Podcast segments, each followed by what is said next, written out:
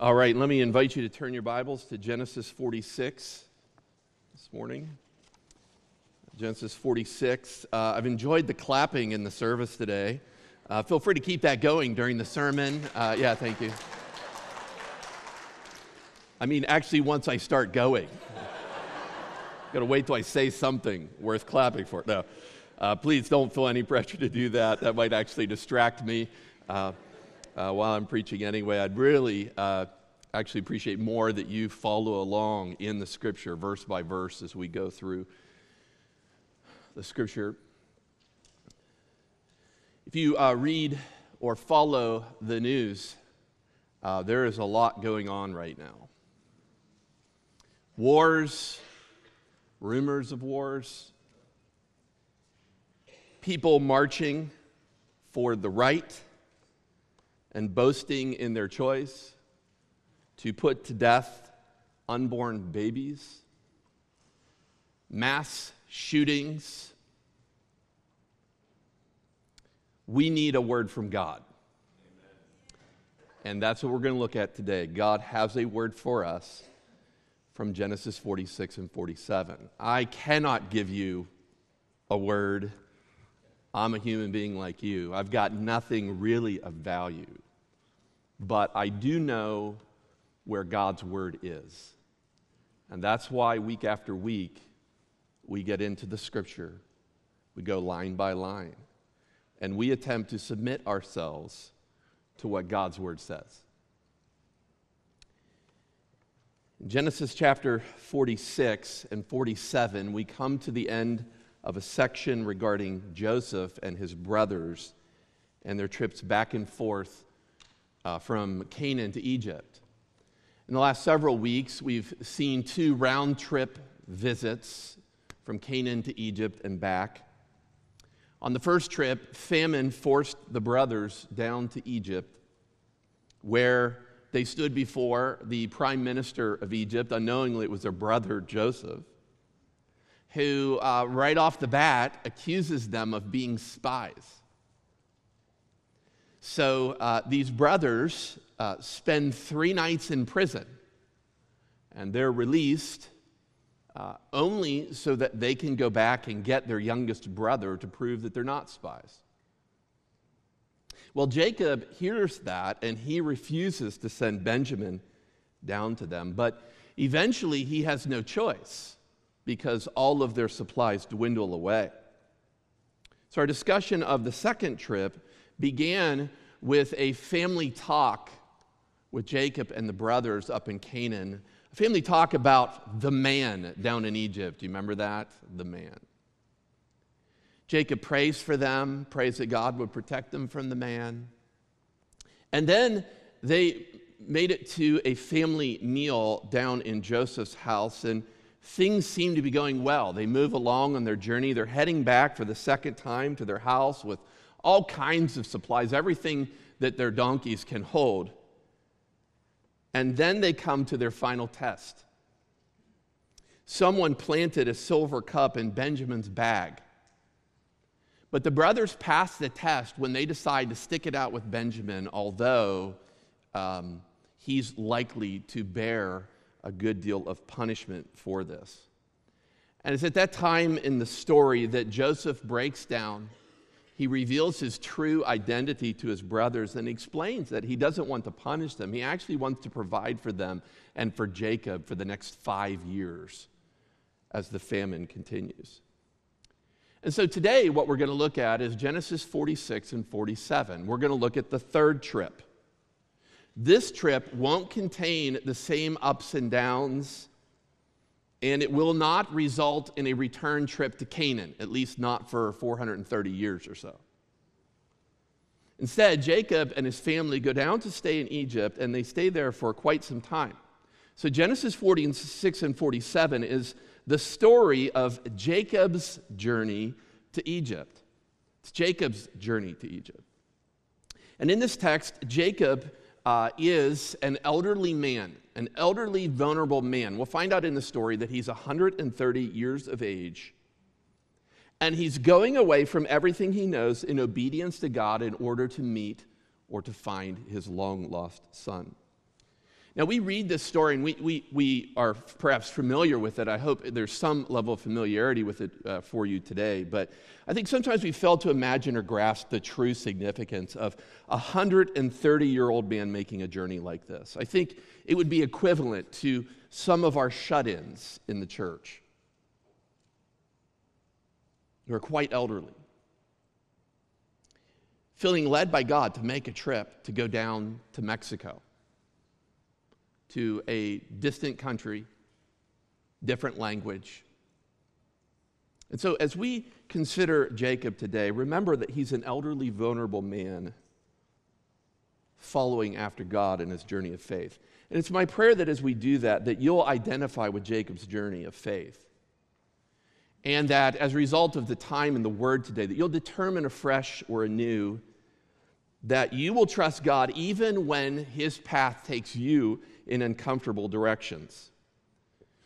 Today, we're going to learn what to do when God says move, or what to do when God says go and do something that might not be what you're wanting. Okay, now Jacob's journey here has two phases to it. It starts with phase one, a record of the departure and the descendants in Genesis 46. So when I think of Genesis 46, I think of departure and descendants. Let's read of their departure in verses 1 through 7. Genesis 46, verse 1. It says, So Israel took his journey with all that he had and came to Beersheba and offered sacrifices to the God of his father Isaac. And God spoke to Israel in visions of the night and said, Jacob, Jacob. And he said, Here I am. Then he said, I am the God, or I am God, the God of your father. Do not be afraid to go down to Egypt, for there I will make you into a great nation. I myself will go down with you into Egypt, and I will also bring you up again, and Joseph's hand shall close your eyes. Then Jacob sent out from Beersheba. The sons of Israel carried Jacob, their father, their, eh, their little ones, and their wives in the wagons that Pharaoh had sent to carry him. They also took their livestock and their goods and which they had gained in the land of Canaan, and came into Egypt, Jacob and all his offspring with him, his sons and his sons' sons with him, his daughters and his sons' daughters. All his offspring he brought with him into Egypt. So we'll start here with a description of their departure. Trip starts with Jacob taking a long journey. Love for Joseph, no doubt, is his primary motivation that will, will take this old man and have him start on the journey. The question is will that, motivate, will that be enough motivation? Love for Joseph. What's interesting that in our passage, I think he, he gets another motivation in verses 2 through 7 where he hears from God. He gets this motivation in a place uh, by the name of Beersheba. And if you've been paying attention in Genesis, this is an important place in the stories of Genesis. Beersheba is a place that Jacob himself had departed from when he went down to Padan Aram looking for a wife. Remember, he leaves and he comes back with four. Okay. But he leaves from Beersheba. But this place is also important uh, to his grandfather Abraham. If you were reading in Genesis 21, you would see that Beersheba was a significant site for worship for Abraham. Genesis 21, verses 32 and 33. And then it also was a significant place of worship for his father, right? It goes Abraham, Isaac, Jacob. So Isaac also worships at Beersheba. So I think Jacob, elderly Jacob, understands the significance of this location. This is a place where his grandfather and his father offered sacrifices to God. And so on this journey, he stops and he leads his family to offer sacrifices in this location. I think it's important to note that Jacob's first act along the way in going down to Egypt is to worship. I think this is a great example of seeking God for us when it seems that God might be moving us to obey in a direction that is apart from the fulfillment of his promises for us. James Montgomery Boice said this. He said, Many Christians are confronted with change or a difficult situation, and they suspect that God may be leading, but they never pause to ask Him whether He is or not. And as a result, they often go in many wrong directions. Okay, so that's how we work. That's how we function from time to time. We think maybe God is leading us in a cer- certain direction, but that we never pause and ask Him if that is legitimate or real. And so Jacob is a good example. On this journey, he stops in Beersheba and he offers up sacrifices to God, where his father and his grandfather had years before. That's when God speaks to Jacob once again. God explains that it's right for him and his family to go down to Egypt, and then he assures him of his accompanying presence. God says, I myself will go down with you to Egypt. What an assurance. Now, why is that important? Why is that an important assurance for Jacob as he goes down into Egypt, that God will be with him? Well, you might recall that God's original blessings to Jacob's grandfather Abraham involved three things. When we were back in Genesis chapter 12, I said that the Abrahamic promises revolved around three promises. The covenant revolved around three promises. You remember what those are? Land. He says, I will take you to a land. I will show you a land. They'll become your own. Seed. Seed is the second part of this promise. I will make of you a great nation. I will make your name great. Multiple descendants. And then the third part is blessing land, seed, and blessing. I will bless you, God says to Abraham, and in you all the families of the earth will be blessed. So, from Jacob's perspective, going down to Egypt might put at risk those three things, at least two of them, right? Land he's leaving Canaan and he's going down far away to Egypt. It puts that part of Abraham's promises at risk. It also puts the part of the descendants, the seed. Because he's going to take all of these descendants that he has and he's going to go down. They're going to be vulnerable in the strange land. Perhaps he also thinks that God won't bless. So God gives Jacob reassurance that it is indeed his will for Jacob and his descendants to leave so that they might be preserved in the famine. He says God himself will go with them and that he will make him into a great nation down in Egypt. Men and women, that assurance is all that Jacob really needed. The promises of God put strength in the back of this elderly man. And he goes armed with this promise of God's presence and God's provision. Perhaps you're concerned with something that God is asking you to do. You're afraid of the challenges or the consequences that you'll face if you follow through and follow God's will in your life. May God's words to Jacob provide assurance to you. God in the new covenant as well says, I will go with you, I will be with you, I will never leave you nor depart from you. I think we often fear the worst is going to happen to us. I don't know if I'm the only pessimist in the room, but I usually imagine a scenario and I think, what is the worst possible thing that could happen? And then I prepare myself for that. We often fear the worst will happen to us, but the reality is, normally that doesn't happen. Normally that's not what happens, but even if it does, God will be with us there. He will be with us there. Joseph Elliott said it this way Keep close to God, and then you need fear nothing. Keep close to God, then you need fear nothing. If you know that God is with you wherever you go, wherever He will ask you to go, then you will be okay. If God goes for you as an anchor for your soul, then you have nothing to fear in the midst of your own challenge or difficulty.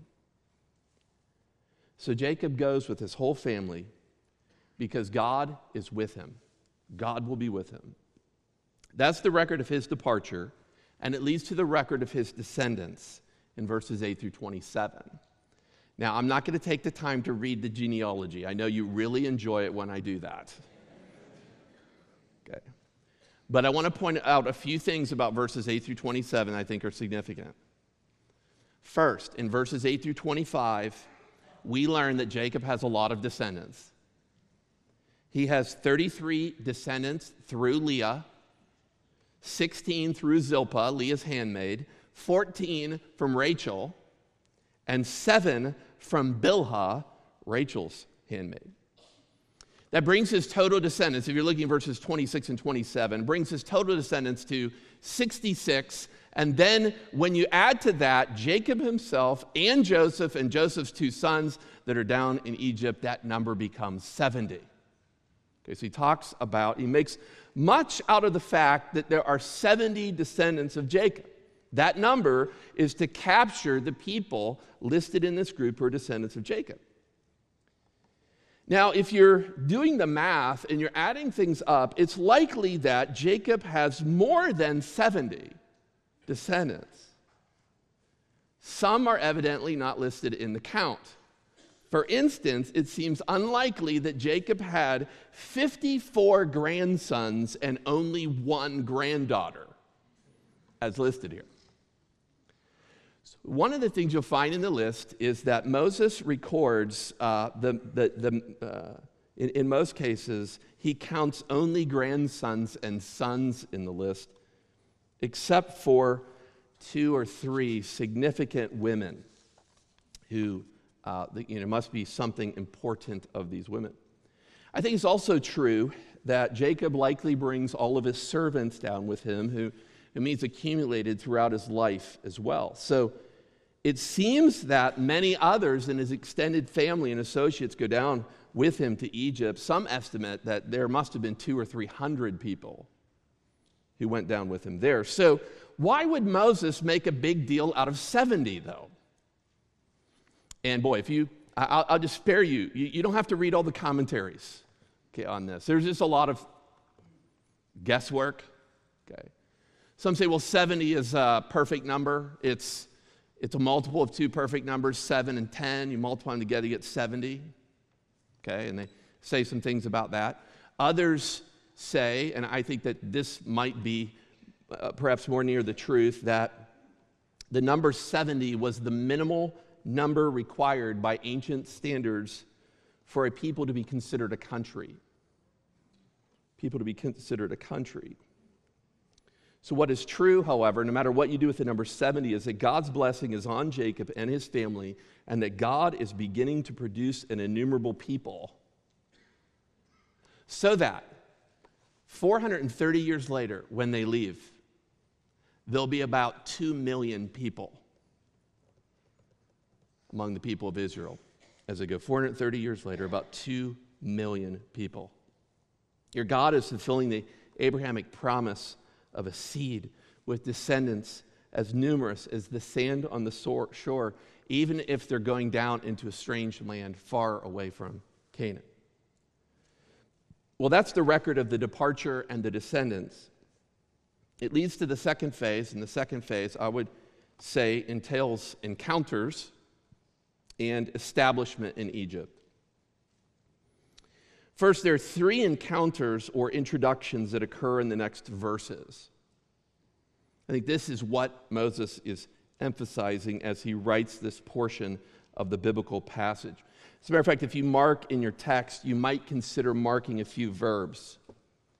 Down in chapter 46, the middle of verse 29, you could mark the, the word presented. 46, verse 29, it starts out, then Joseph, and you skip some, get to the middle of that verse, he presented himself to him. So the first introduction or encounter is uh, Joseph presenting himself to Jacob. That's the first encounter. Then you go down to chapter 47 and verse 2, and you can mark the word presented there as well in the English Standard Version that I'm reading from. It says, And from among his brothers he took five men and presented them to Pharaoh. Okay, so this portion, the middle part of this third trip, is all about introductions. Here it's five brothers of Joseph before Pharaoh. Okay, and then in verse 7, the third and final introduction or encounter, then Joseph, you can mark the word brought in Jacob, his father, and stood him before Pharaoh.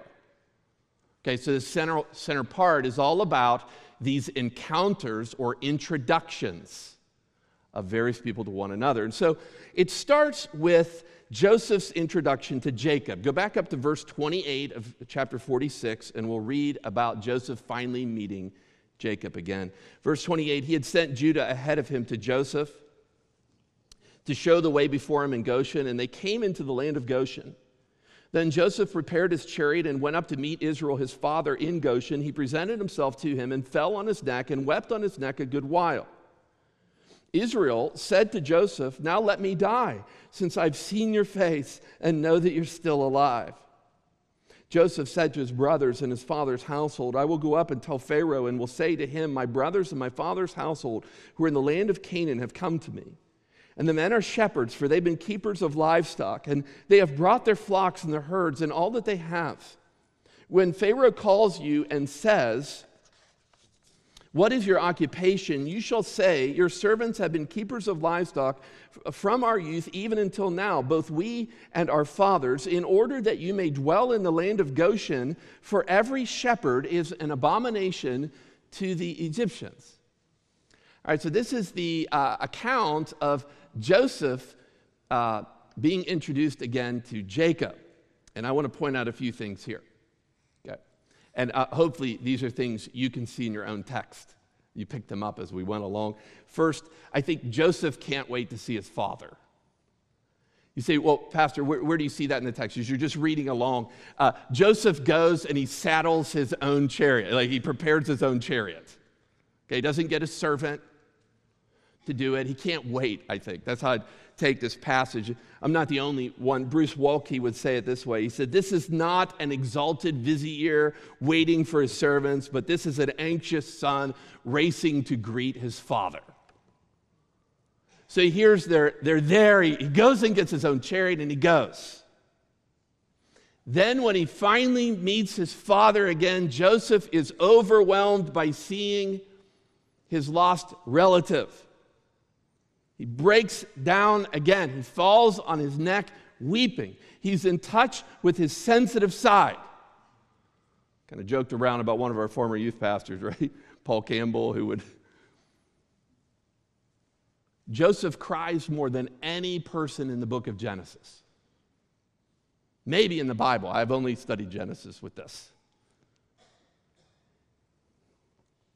Yet I think it's quite natural for him. He's not seen his father for over 20 years. Their close relationship was drastically and dramatically altered in an unexpected moment when his barbaric brothers sold him into slavery. He was not even able to ever say to his father, goodbye or shalom. So he's overwhelmed by seeing his lost relative. And, and Jacob is as well. You can hear that in his words. Now that I've seen your face, I'm ready to die. Let me die. But third, after the tender moments together, Joseph carefully prepares his brothers to meet Pharaoh. He's kind of coaching his brothers along about how to talk with Pharaoh. And his counsel here, I find, can be a little confusing for modern readers. So I want to point out a few things to you that I think will help us really get the point that Joseph is making. If you look down your Bibles in verses 32 and 33, you would see that Joseph says that he's going to go to Pharaoh first, and he's going to explain that the brothers and his father are shepherds and keepers of livestock. So Joseph is going to use both terms to describe them shepherds and keepers of livestock. Okay, now, I think it's important to understand these terms. I understand those terms as roughly synonymous interchangeable almost. If there is a difference, keepers of livestock could include sheep and cattle. Okay? But I think that he's using them interchangeably in the text. Okay, so if you're in verses 32 and 34, you'll see them used four times, these terms. Twice keepers of livestock, twice shepherds. So Joseph says, I'm going to go and I'm going to tell them that you're keepers of livestock and you're shepherds. And then he tells the brothers that they are to say that they're keepers of livestock because the Egyptians hate shepherds. You following? Okay. So this passage is a little bit challenging for modern readers, but Uh, now, let me tell you what I think is going on. There are a few different ways you can work through this, but I think it's best to see that Joseph wants his brothers to be truthful, which again might be hard for them.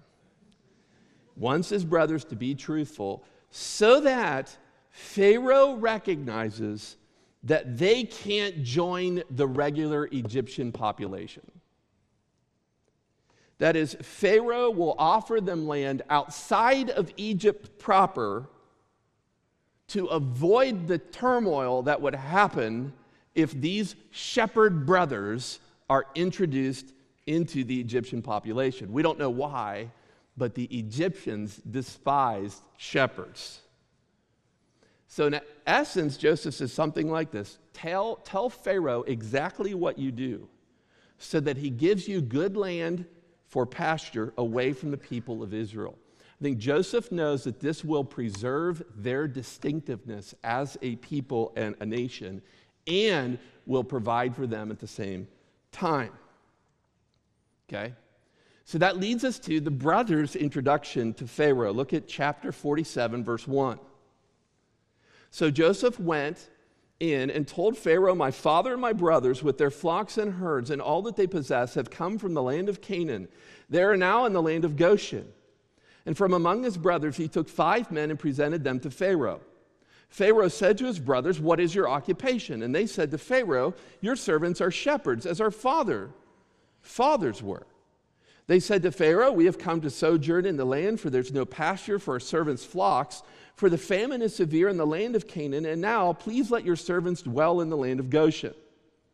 Then Pharaoh said to Joseph, Your father and your brothers have come to you. The land of Egypt is before you. Settle your father and your brothers in the best of the land. Let them settle in the land of Goshen. And if you know any able men among them, put them in charge of my livestock.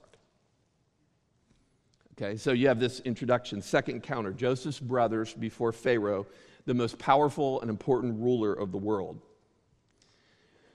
In reading through this, a few things stuck out to me, and I just want to uh, point out to you, and I think some of this is quite interesting. Uh, here, Joseph decides to only bring five of his brothers before Pharaoh. Did you see that? Only five. We, we don't know why he brought five. Maybe he doesn't want to overwhelm Pharaoh with, you know, all of the people. and Bring all 200 or 300 of them or all the brothers. Or, this is my personal theory, that I'll never know is true until I get to heaven.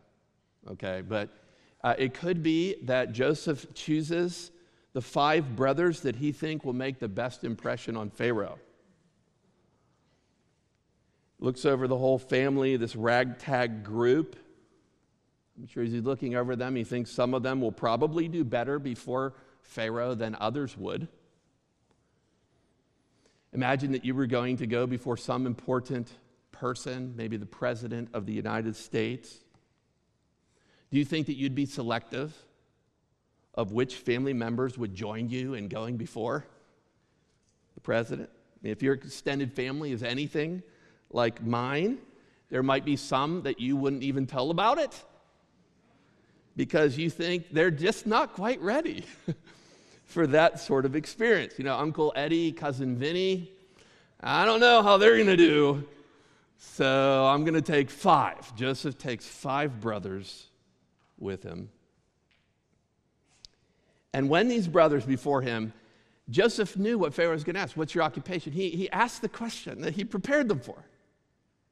And the brothers used the specific term that is a vocational abomination to the Egyptians. We're shepherds. Might be a careless act on their part, or I think it's something entirely appropriate since the terms are interchangeable shepherds and keepers of livestock. The result then is something that both Joseph and the brothers actually want. They did not want to be assimilated into the people of Egypt. They wanted to maintain their own national identity. They wanted to maintain their own people and practices, and that's what God does. And so both Joseph's brothers, time before Pharaoh uh, is successful, and it prepares us for one last encounter. Look at verse 7, where Jacob comes before Pharaoh. Then Joseph brought in Jacob his father and stood him before Pharaoh. And Jacob blessed Pharaoh. And Pharaoh said to, to Jacob, How many are the days of the years of your life? Jacob said to Pharaoh, The days of the years of my sojourning are 130 years. Few and evil have been the days of the years of my life, and they have not attained to the days of the years of the life of my fathers and the days of their sojourning. And Jacob blessed Pharaoh and went out from the presence of Pharaoh. Now, when Pharaoh finally meets Jacob, I'm intrigued by the first question he asks him. Okay, the question to the brothers is, What's your occupation? The question to Jacob is, How old are you?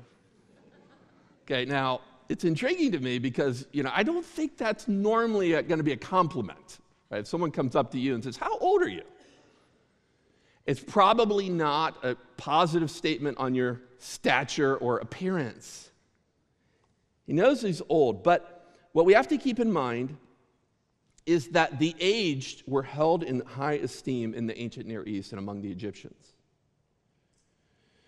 So Pharaoh, I think, believes that God's blessing must be upon this man who has lived so long. Jacob has already exceeded the normal lifespan of the Egyptians. And so he asks him, How old are you? And Jacob answers, he says, The days of my sojourning are 130 years. And then he describes those days. He says they're uh, few and evil. At first, Pharaoh might not understand. Well, you mean few, 130 years? But then he says, according, you know, compared to my father and grandfather, they live much longer than I did. He describes his days as evil there in the text. And that can be translated a, a, bunch of different ways. And if you have a different translation, you might have unpleasant or difficult or hard. His days were filled with difficulty. That's Jacob's transparent response to Pharaoh. Few and evil have been the days of my sojourning. Then uh, Jacob blesses Pharaoh and departs, and Pharaoh sees that Jacob does find a home in Goshen. Those encounters lead us to uh, the last part of this third trip, the establishment in verses 11 and 12. Encounters to establishment. Look verse 11. Then Joseph settled his father and his brothers and gave them a possession in the land of Egypt, in the best of the land, in the land of Ramesses, as Pharaoh had commanded. And Joseph provided his father, his brothers, and all his father's household with food according to the number of their dependents. At the end of this third trip, the Israelites finally settle. They get established in Goshen, which is northeast of Egypt. In contrast to the world around them, this family is provided with food. I want to show you something that uh, you know, this is the last verse I'm preaching on today, verse 12. Next week, we'll start in verse 13. But I want to show you something when you see these two verses together. Verse 12 Joseph provided his father, his brothers, and all his father's household with food. Then look at verse 13. Now there was no food in all the land, for the famine was very severe, so that the land of Egypt and the land of Canaan languished by reason of the famine. In contrast to the world around them, no one else has food. But God has worked in such a way that they have food. At the beginning of this third trip, Jacob was faced with the challenge of trusting God to go to a place far away from the direct fulfillment of God's promises to him. And now, at this point, he experiences the blessings of being in God's will down in Goshen.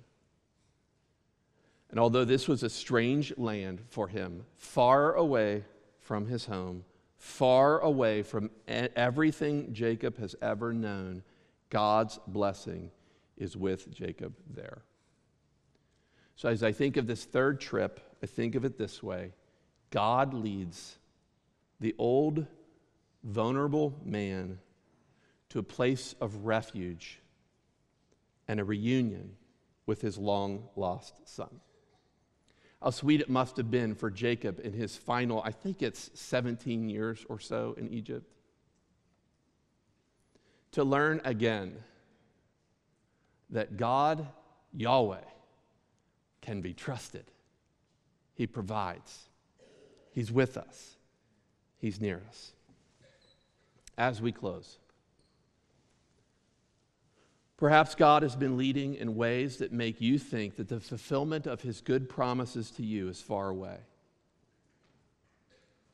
It might be a relationship struggle that you're having with a brother or sister in this church for, you know, God has brought amazing reconciliation to us, both vertically and horizontally with each other, and yet there's this tremendous struggle that you're experiencing. Maybe it's some relational struggle that you're experiencing in your family, and it causes you to question the goodness and the provision of God. Maybe it's a job change that was thrust upon you. You didn't even see it coming, and it's unsettling. Maybe it was a diagnosis, some sort of health condition or trial. And I know we have many people in our church who have been given diagnoses that are quite challenging for them. You have these things and you fear the worst. But, brother, sister, don't you know that God will be with you no matter where you go, no matter what He sends you through? It might not be exactly what you fear or dread, but even if it is, God will be with you there. And that's all you need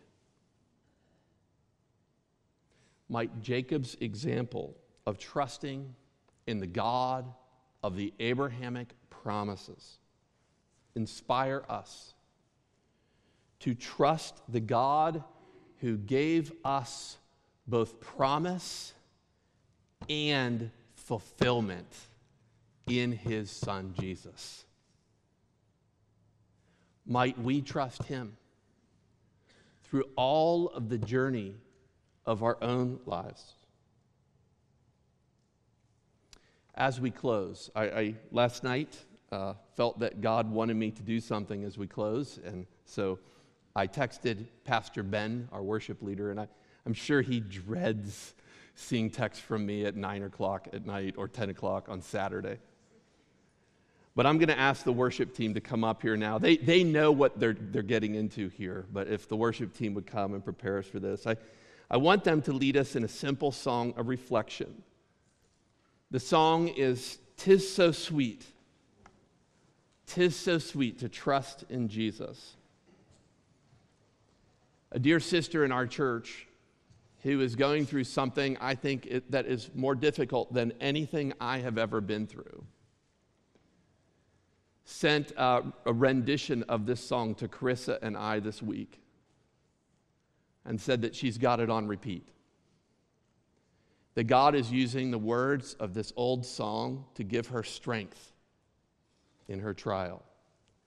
And so, what I'm going to ask you to do today as the worship team begins, and they lead through the first verse, I'd ask you to quietly bow your heads and think through the words of this song.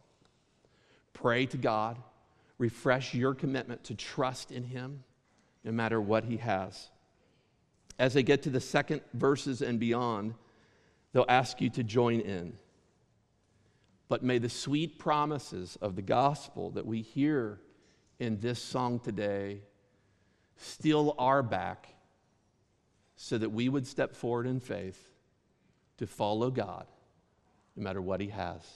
So they'll lead us in the first verse. Why don't you bow your heads and reflect upon the words of this song?